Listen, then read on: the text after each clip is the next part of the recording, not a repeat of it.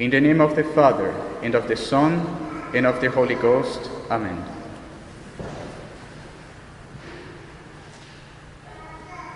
Dear brethren, we are now in the last days of preparation before the great feast of the Nativity of our Lord and Savior Jesus Christ. The Son of God became a man in order to save mankind.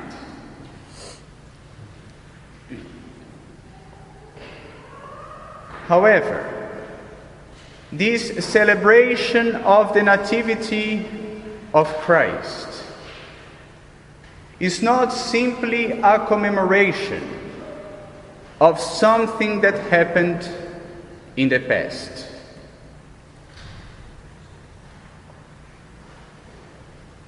Even though we were not present there in Bethlehem when our Lord was born of the Virgin Mary,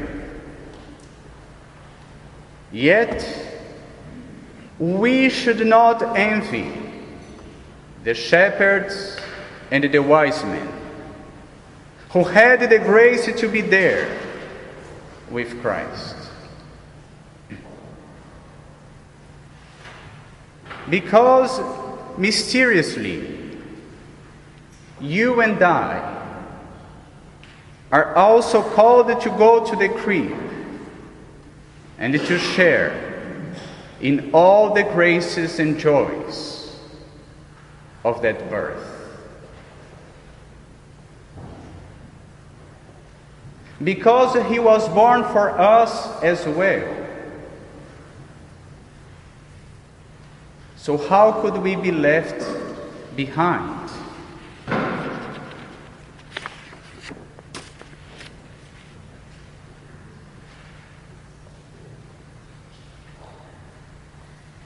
But God foresaw a wonderful way for us to share in this mystery of our salvation.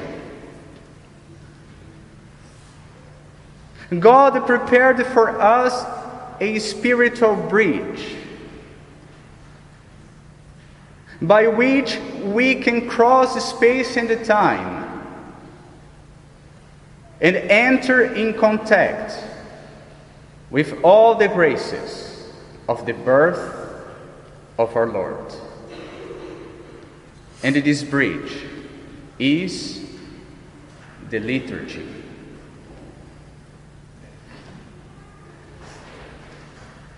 It is in the liturgy that we can, here and now, adore Christ really present in our midst.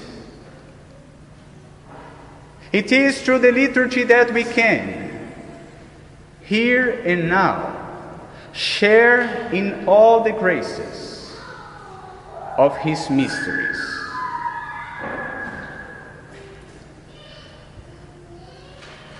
Because when the church celebrates the mysteries of our salvation, may it be Christmas, Easter, Pentecost, the church makes all the graces of these mysteries really accessible to us.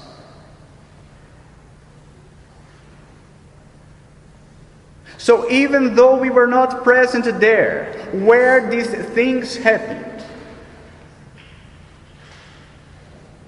the graces of these mysteries can really reach us today through the liturgy of the church.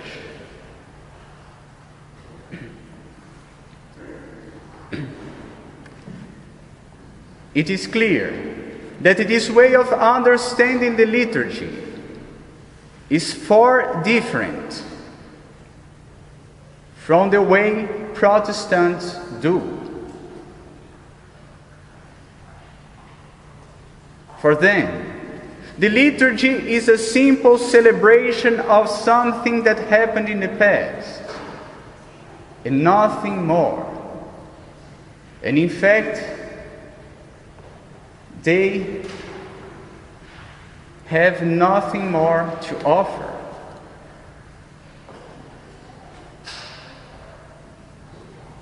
But for us, even if the liturgy has this dimension of bringing to memory events from the past, our liturgy is much more because it allows us to participate in the mysteries of our salvation.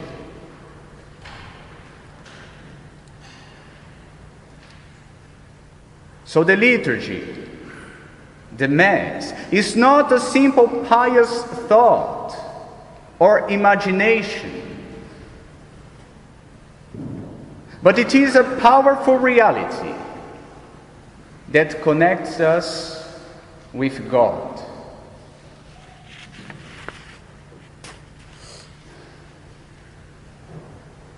In this way, my brethren, when the church celebrates the Nativity of Christ,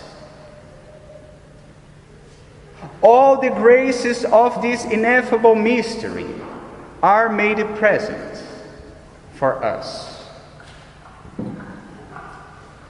All the graces of this mystery are made accessible to us through this mysterious key that is the liturgy. And with this key, the church unlocks the treasures of the mysteries of God so we can participate in them.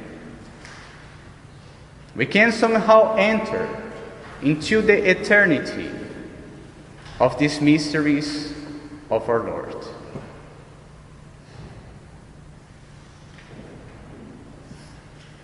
So we should reflect about the supernatural reality in which we are placed in every liturgy.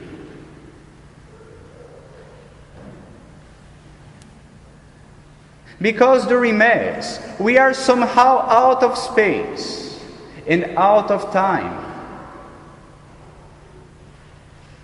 Heaven and earth are mingled, and angels and men adore together the only Lord.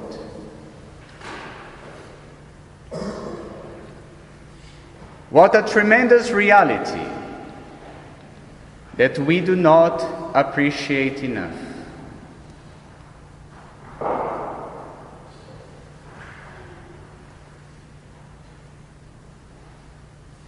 So when you come to church to celebrate the feast of the Nativity of our Savior, come as if you were going to the manger itself in order to pay homage to the Lord.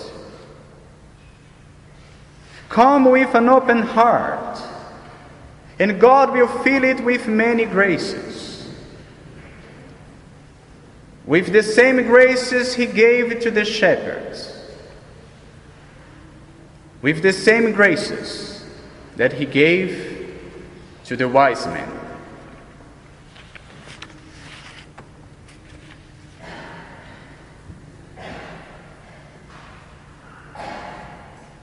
But I dare to say that God will grant you even more than what He granted the shepherds and the wise men.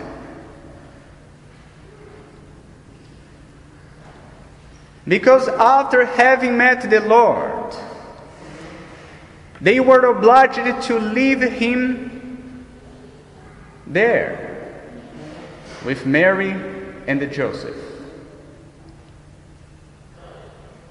But when you come to meet the Lord in the liturgy, when you come to receive the Lord in the Blessed Sacrament, you can take him back home with you.